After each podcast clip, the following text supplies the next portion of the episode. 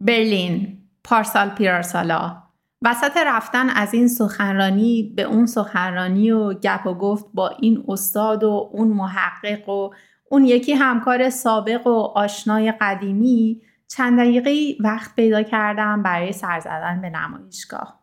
داشتم قدم می زدم توی راهروهای پوشونده شده با فرشهای قرمز و غرفه هایی که دو طرف برای شرکت های کوچیک و بزرگ برپا شده بودن. شرکت های کوچک و بزرگ فعال در حوزه مایکروویو و الکترومغناطیس. هر شرکتی بهترین های خودش آورده بود برای نمایش برای معرفی برای مشتریابی. از قطعات کوچیک و ساده بگیر تا سیستم های پیچیده و بزرگ. در اون میون چشمم رفت به سوی setup ی کمی نامتعارف توی یکی از این غرفه ها کنجکاو شدم و ایستادم که بپرسم این چیه و چجوری کار می‌کنه؟ مرد غرفهدار با روی گشاده داشت برام توضیح می‌داد که چطوری میشه عمل کرده یه مدار الکترونیکی یا حتی چیپ و یا حتی یه آنتن رو با اندازهگیری دمای اون دونست. واقعا جالب و متفاوت بود. در میونه صحبت و با نگاهی به اسمای همدیگه فهمیدیم که ما زبان مادری مشترک داریم و خب قطعا بعد از اون ادامه صحبت به زبون فارسی برگزار شد. شرکت کالیفرنیایی با بنیانگذاران ایرانی و ایدهی بسیار جالب و جذاب. چندین ماه بعد یکی از همکارامو توی کافی کورنر شرکت دیدم و داشتیم صحبت می‌کردیم که گفت دیروز یه جلسه ای داشته با یه شرکتی و اونجا یه ایده ای مطرح شده در مورد اندازهگیری آنتن. با روشی مبتنی بر دما. و از من پرسید که به نظر تو جالب نیست؟ اصلا به نظر تو یه همچین چیزی امکان پذیر هست؟ و من ناخداگاه یه جرقی توی ذهنم زده شد و به یادم افتاد که ای من این شرکت رو می‌شناسم. شرکت کالیفرنیایی با بنیانگذاران ایرانی.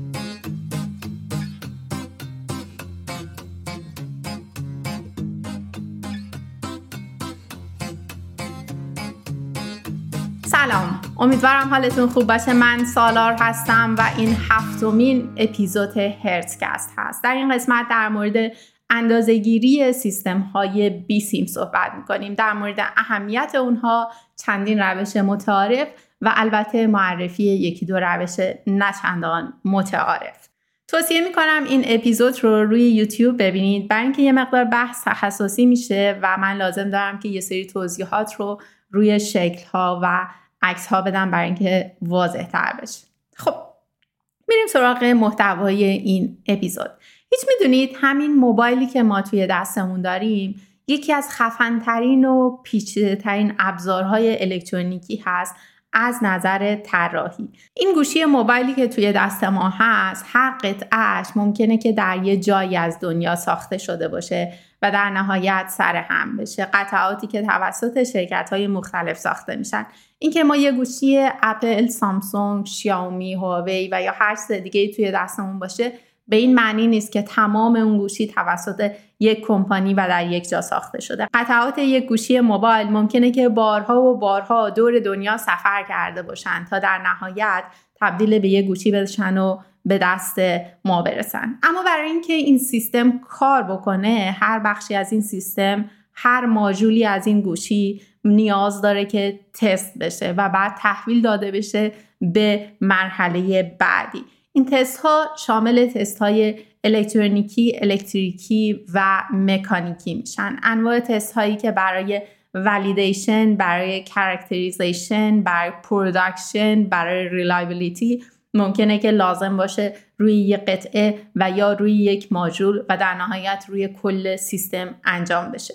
برای گوشی های های اند گوشی های خیلی مدل جدید وابسته به اینکه سازندش کدوم کمپانی باشه تخمین زده میشه که چیزی در حدود 8 الا 15 درصد قیمت نهایی گوشی صرف هزینه های تست و اندازه گیری شده که عدد بسیار قابل توجهی هست. اینقدر این موضوع پیچیده و وسیع هست که در این اپیزود تمرکز ما روی بخش وایرلسش هست. روی بخش اونجایی هست که سیستم دیگه موج رو ایجاد کرده و حالا می‌خواد این موج رادیویی رو توی فضا منتشر کنه و قطعاتی از سیستم که درگیر این فرستادن موج رادیویی هستن رو ما بررسی خواهیم کرد در این اپیزود. همونطوری که توی قسمت دوم گفتیم سیستم های وایرلس یا بی سیم همونجوری که از اسمشون هم مشخصه در یه سمت متصل به قطعات الکترونیکی هستند مدارات الکترونیکی هستند و در سمت دیگه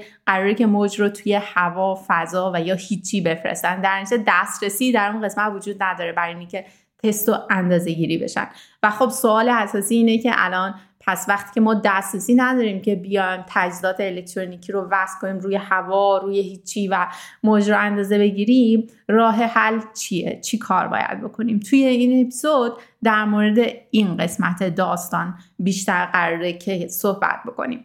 خب در همین اول داستان اجازه بدید که به این موضوع هم اشاره بکنیم که شما وقتی می‌خواین یه سیستمی رو اندازه بگیرید باید که ستاپ اندازه گیریتون به مدلی چیده شده باشه که خود اون ستاپ روی رفتار سیستم تاثیر نذاره دیگه. خب شما یه مدلی اندازه گیری کنید که همون سیستم رو اندازه بگیرید نه تجهیزات اندازه گیری که در اطراف اون سیستم میچینید تأثیری روی رفتار اون نداشته باشن. و یا اگر تأثیری دارن شما بتونید در نهایت اون تاثیر رو توی حساب کتابای ریاضیتون در آخر امر جدا کنید از پارامترهای خود سیستم. این خیلی برای اندازهگیری حائز اهمیت هست. نه لزوما توی سیستم های وایرلس تقریبا همه جا. خب شما باید که این رو مد نظر داشته باشید برای اینکه بخواین اندازهگیری دقیقی رو داشته باشید. خب حالا برگردیم سر موضوع سیستم های وایرلس. سیستم های وایرلس همه مجهز به آنتن هستن. خب در اینجا شروع می‌کنیم صحبت رو از اندازهگیری آنتن. اما راهکارهایی که در موردشون صحبت می‌کنیم بعدا اشاره می‌کنیم که منحصر به آنتن نیستن. در واقع شما سیستم نهایی رو هم که وقتی می‌خواین تست کنید همه چی سر هم شده و جمعبندی شده باز هم مجبورید که از این روش ها استفاده کنید برای سنجش عملکرد سیستم نهایی که بهش میگن OTA Over the Air Measurements. خب. وقتی در مورد یه سیستم رادیویی یا بیسیم صحبت می‌کنیم همیشه پای یه فرستنده و یک گیرنده در میونه موج از یک سمت ارسال میشه و در سمت دیگه دریافت میشه. و خب هر دوی اینها مجهز به آنتن هستن. یکیشون سیگنال رو میفرسته دیگری سیگنال رو دریافت می‌کنه. خب پس شاید بتونیم از همین ایده توی تست یه آنتن هم استفاده بکنیم پس ما باید بتونیم که آنتن یک سیستم بیسیم رو به نحوی تست بکنیم که بر رفتار آنتن تاثیر نذاریم. بدون اینکه بر رفتارش تاثیر بذاریم اون رو تست کنیم. بذارید کمی در مورد آنتن صحبت کنیم. توی قسمت دوم هم اونجا که داشتیم آنتن رو به زبان ساده می‌گفتیم به این موضوع اشاره کردیم که آنتن خیلی در واقع ماجول خوشرفتاری نیست. شما نمی‌تونید که یه آنتن رو طراحی کنید بعد هر جای سیستم که دلتون خواست قرارش بدین و انتظار داشته باشین که عملکردش تحت تاثیر قرار نگیره. نه عملکرد آنتن به شدت تحت تاثیر قرار می‌گیره. وقتی شما یک آبجکت دیگه یه جسم دیگه یه ماده دیگه یه سیستم دیگه در کنارش قرار می‌دید. در نتیجه باید که وقتی می‌خواین اندازه گیریش هم بکنید بدونید که تو چه فاصله ای از آنتن قرار بگیرید که اندازه گیریاتون ولید باشه که شما تأثیری روی پارامترهای خود آنتنی که می‌خواین اندازش بگیرید نذاشته باشید. برای اینکه این فاصله رو بدونیم بذارین یه مقدار برگردیم عقبتر و خود آنتن رو بشناسیم. بدونیم که ما در چه فاصله ایش برقرار بگیریم اندازه‌گیریامون چجوری باشه حساب کتاب ریاضیمون چجوری باشه. همینجوری که توی این شکل نمایش داده شده اگر شما در فاصله خیلی نزدیک به آنتن باشید توی نیرفیلد یا میدان نزدیک آنتن هستید. جایی که آنتن به شدت حساسه و قرار دادن هر جسمی در اونجا می‌تونه که توضیح میدان آنتن و در نتیجه رفتار آنتن رو عوض کنه. از یه فاصله دورتر میدان دور آنتن هستید که شکل میدان ها در اینجا کاملا متفاوت از میدان های نزدیک آنتن هستند اینجا حساسیت آنتن کمتر هست. اگه شما یه جسمی رو توی این محدوده قرار بدین احتمال اینکه رفتار آنتن رو تحت تاثیر قرار بده کمتر هست. و در واقع اگر شما اندازه گیری رو هم در این فاصله از آنتن انجام بدید حساب کتاب ریاضیش کاملا فرق می‌کنه با اینی که شما به در یه فاصله بسیار نزدیک از آنتن قرار بگیرید و بخواید که اندازه‌گیری ها رو در اونجا قرار بدید. در فاصله بین near field و far field هم یک transition ی هست که اونم پیچیدگی های خاص خودش رو از جنس میدان ها داره. این یه خصوصیات کلی در مورد آنتن. خب حالا ما می‌خوایم این آنتن رو اندازه‌گیری کنیم. عقل سلیم میگه که شما جانب احتیاط رو رعایت کن و در یک فاصله دوری از آنتن وایسا و از اون فاصله دور موجی رو که این آنتن داره میفرسته رو اندازه گیری کن. اما با چی باید اندازه گیریش کنیم؟ می‌تونیم که این کار رو با یه آنتن دیگه انجام بدیم. خب یه آنتن دیگه رو در یه فاصله دوری از آنتن اولیه قرار بدیم. و رفتار آنتن تحت تست رو اندازه گیری کنیم. البته باید اون آنتن دوم میگه می‌ذاریم یه آنتن استانداردی باشه که خود رفتار اون رو از قبل بدونیم. خب اما مسئله اینه که خب حالا ما اومدیم این دوتا رو به یه فاصله دوری از همدیگه گذاشتیم. اما آنتن دیگه یه موجی اگه از یه جای دیگه بیرون اومد و این آنتن رفت اون موج رو دریافت کرد ما از کجا بدونیم؟ در نتیجه عقل سلیم دوباره میگه که بیا این سیستم اندازگیری تو بذار توی یه محیط ایزوله. بذارش توی یه اتاقی که این اتاق کاملا شیلد شده است کاملا محافظت شده است و هیچ سیگنالی از بیرون واردش نمیشه و نتایج تست شما رو تحت تاثیر قرار نمیده. پس الان شد چی؟ شد آنتن شماره یک قرار تستش کنیم آنتن شماره دو که یه آنتن استاندارده و قرارشون میدیم توی یک اتاقی که اتاق شیلده و هیچ موجی از بیرون نمیاد. حالا اینا رو می‌خوایم تست کنیم.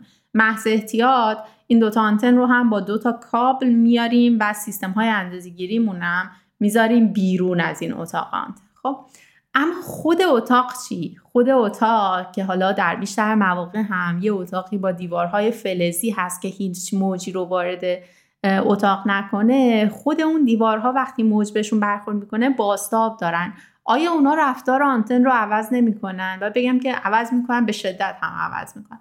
خب باید چیکار کنیم؟ خب جوابش اینه که بیایم دیوارهای اتاق رو با یه سری جاذب موج الکترومغناطیس بپوشونیم. خب در واقع هر موجی که به این دیوارها برخورد کرد توسط اون جاذب ها جذب بشه و دیگه منعکس نشه که برگرده به سمت خود آنتن و رفتار رو عوض بکنه.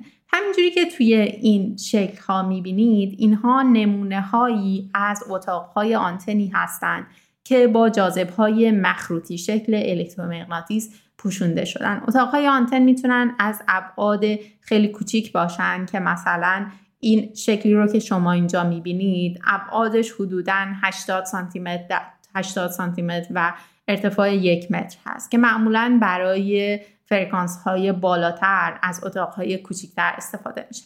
اما اتاق های خیلی بزرگی هم وجود داره. مثلا این یکی شکل که در اینجا می‌بینید یک اتاق آنتن بسیار بزرگ هست که محل کار قبلی من این اتاق آنتن رو داشتن و که حتی میشه که ماشین رو گذاشت درون اون اتاق و آنتن های مختلفی رو که در اطراف ماشین قرار داده میشه برای کاربردهای مختلف به این ترتیب توی چنین اتاق بزرگی اندازه گیری کرد. مسئله در مورد این اتاق ها اینه که شما چون مجبور شدید که آنتن رو بیارید بذارید توی فاصله دور توی میدان دور آنتن اول. در ابعاد اتاق آنتنتون بزرگ میشه و اتاق آنتن جزء تجهیزات گرون حساب میشه. من یادمه که اولین آنتنی رو که ساختم و می‌خواستم تست کنم وقتی بود که توی دوران لیسانس بودم و دانشگاه علم اتاق آنتن نداشت و اینکه تجهیزات گرونی حساب می‌شد اون موقع. و من به واسطه در واقع استادم معرفی شدم به دانشگاه مالک اشتر و رفتم اونجا. اولین بار من یک اتاق آنتن رو از نزدیک دیدم و آنتنی رو که ساخته بودم توی اون اتاق آنتن تست کردیم. بعدا توی دانشگاه تهران هم که برای فوق لیسانسم رفتم خیلی به تازگی دانشگاه تهران مجهز شده بود به اتاق آنتن و اینقدر حساسیت کلش وجود داشت که کلا دو نفر دانشجو دکترا بودن که دسترسی داشتن به اتاق آنتن و اگه شما خواستید آنتنی رو انزگیر کنید بعد میسپرتیم به دست اونا اونا براتون انزگیریاشو انجام می‌دادن. من فکر کردم که خب توی ایران اینطوریه ولی بعد که اومدم دیدم که خیلی از کمپانی های حتی بزرگ هم اتاق آنتن لزوما ندارن و این سرویس رو سعی می‌کنن که از شرکت های دیگه دریافت کنن به خاطر قیمتی که اتاق آنتن داره به خاطر معضلات جابجایی که داره. معمولا یه جا که این اتاق رو نصب کردید تعمیر و نگهداری داره و حالا دیگه تا آخر هم معمولا بر همونجا بمونه و خیلی قابلیت جابجایی مثل خیلی از تجهیزات انزگیری دیگه نداره. اما این در مورد اتاقای آنتنی هست که می‌خوان که بیان در میدان راه دور انزگیری رو انجام بدن. و خب یک بخش زیادی از این قیمت بالا هم به خاطر اینه که این اتاق آنتن باید بزرگ باشه و ابعادش باعث بالا رفتن قیمت میشه. سوال اینه که آیا راه حلی وجود داره که اتاق آنتن رو کوچیکتر کنیم و چنین اتاق آنتن بزرگی لازم نباشه و در نتیجه قیمت مناسب تری داشته باشه؟ بله راه حلش اینه که بیایم از سیستم های کامپکت استفاده کنیم. توی این سیستم های کامپکت میان میگن که به جای اینکه این آنتن شماره یک و آنتن شماره دو در روبروی همدیگه باشن و در نتیجه توی میدان راه دور همدیگه قرار داده بشن ما بیایم از یه رفلکتور یا یه سطحی که موج رو باستاب میده استفاده بکنیم که به این ترتیب ابعاد اتاق آنتن رو کوچیک‌تر کنیم. یه چیزی شبیه اون چیزی که توی این شکل می‌بینید که در واقع موج از طریق آنتن شماره یک که آنتن استاندارد هست به یه سطح reflector ی برخورد می‌کنه و از اونجا بازتاب می‌کنه و می‌رسه به اون device یا آنتنی که شما می‌خواید اندازه‌گیریش کنید که بهش میگن DUT یا device under test. خب. و به این ترتیب میشه اتاق آنتن کوچیکتری رو داشت. اما سوال اینه که آیا از این کوچیکتر هم می‌تونیم اتاق آنتن رو بکنیم؟ و جواب اینه که آره میشه. اما اون وقت به جای اینکه شما بیاید توی فاصله دور یا میدان راه دور آنتن قرار بگیرید و انزگیری رو انجام بدید اگر می‌خواید بیاید توی میدان راه نزدیک آنتن قرار بگیرید اولا که حساب کتاب های ریاضیتون عوض میشه. در نهایت باید که یه حالت تبدیل فوری مانندی اون وسط انجام بدید که میدان راه دور و میدان راه نزدیک رو به همدیگه تبدیل کنید. علاوه بر اون دیگه شما نمی‌تونید بیاید اون آنتن استاندارده ای رو که توی روش اول استفاده کردید حالا بیاید تو روش دوم هم از همون استفاده بکنید و قرارش بدین توی فاصله نزدیک آنتن. همونجوری که گفتیم توی فاصله نزدیک آنتن یا میدان نزدیک آنتن آنتن به شدت حساسه. شما یه چیزی رو که اونجا قرار میدین رفتار آنتن رو عوض می‌کنه. در نتیجه به جای اینکه یه آنتن استاندارد قرار بدید شما مجازید که یه پروب قرار بدید. پروبی که اندازش بسیار کوچیکتره میدان یک نواختری داره و رفتار آنتن رو کمتر تحت تاثیر قرار میده. انگار مثلا اون پروبه یه سمپل یه نمونه خیلی کوچیکی از میدان اونجا رو برمیدارید. با کمترین میزان تاثیر بر میدان اصلی خود آنتن در اونجا. با چنین کاری شما می‌تونید میدان راه نزدیک آنتن رو اندازه بگیرید و بعد با حساب و کتاب ریاضی تبدیلش کنید به میدان راه دور. البته پیچیدگی میدان راه نزدیک اینه که دیگه شما مثلا باید که خیلی نمونه های خیلی بیشتری رو بردارید که وقتی دارید تبدیل فوریه می‌گیرید تبدیل فوریتون در واقع خطای کمتری رو داشته باشه. این هم یه روش دیگه اندازهگیری آنتن و یا سیستم های وایرلس هست که معمولا استفاده میشه برای وقتایی که ابعاد آنتنی که می‌خواین تستش کنید یا سیستمی که می‌خواین تستش کنید به نسبت طول موج ابعاد بزرگی داره. خب مثلا توی اینجا توی این شکل دارید می‌بینید که یه اتاق آنتنی هست که دوباره یه ماشین قراره بره اون تو قرار بگیره. خب و ابعاد دیگه نمی‌تونید بگید ابعاد یه آنتن برام مهمه. بعد بگید ابعاد کل ماشینه برام مهمه. و ابعاد ماشینه به نسبت طول موج ابعاد بزرگه. مثلا فرض کنید که شما می‌خواید که آنتن 5G رو یا آنتن مثلا LTE رو یا آنتن GPS رو که روی این ماشین ها اطراف این ماشین قرار گرفتن رو توی این چمبر تست کنیم. اون وقتی که ابعاد مثلا 2 3 4 5 سانتی آنتنه براتون مهم نیست.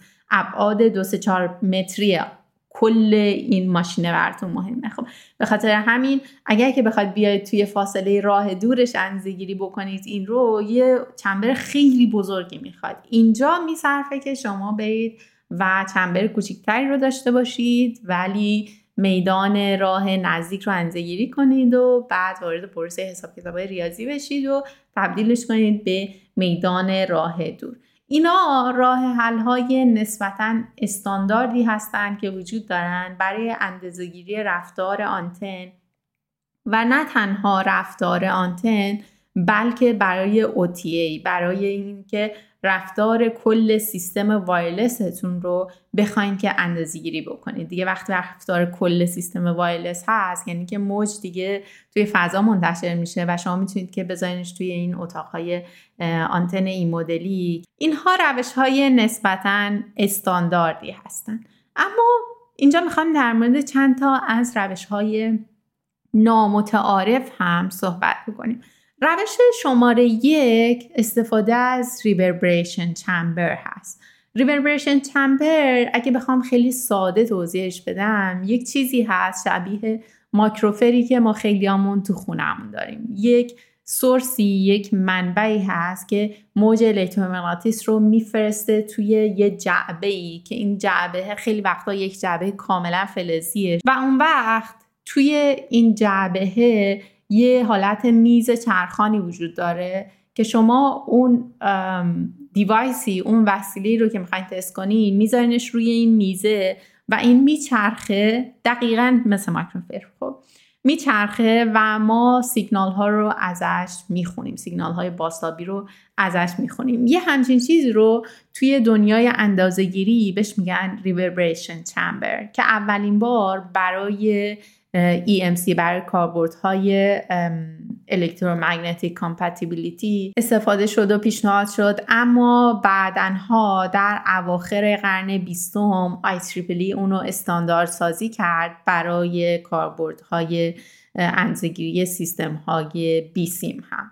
و همینجوری که گفتیم ایده اینه دیگه. ایده اینه که یک اتاق فلزی داشته باشید که هیچ موجی از بیرون نیاد و شما بتونید کنترل موجهایی رو که توی این اتاق هست رو به دست بگیرید. اما دیگه لازم نیست که بیاین مثل انکویک چمبر بیاین داخلش رو پر کنید از آیق اینجا می‌تونید که همون دیوارهای فلزی رو نگه دارید و مسئله اینه که شما فقط باید بتونید که توی این اتاق کاملا فلزی که مثل یک کویتی رفتار می‌کنه بعد بتونید که مدهای در واقع مدهای ویژه اون کویتی رو تغییر بدین. چجوری میان با همون میز چرخانی که وجود داره این چرخشه این تغییر مکانیکیه باعث میشه که شما بتونید که مدهای ویژه متفاوتی رو تحریک کنید. یا مثلا به جای این میز چرخان میان یه کار دیگه که می‌کنن میان یه سری صفحه های فلزی این ورانور این چیمبر می‌ذارن همینجوری که توی این شکل نمایش داده شده. و میان این صفحه های فلزی رو میچرخونن و این باعث میشه که موجی که درون این در واقع درون این جعبه فلزی وجود داره مدهای ویژه مختلفی رو ببینه و تحت تاثیر اونها قرار بگیره و در نتیجه بتونه که تحریک موجهای مختلفی داشته باشه و برای شما امکان این رو فراهم بیاره که بتونید رفتار آنتنتون رو تحت تاثیر قرار بدین در واقع این روش خیلی زیاد بر آمار متکیه. مثل روش انکویک چمبر که خیلی میاد میگه که توی یه نقطه شما بیا انسیگیری رو انجام بده یه بارم انجام دادی کافیه.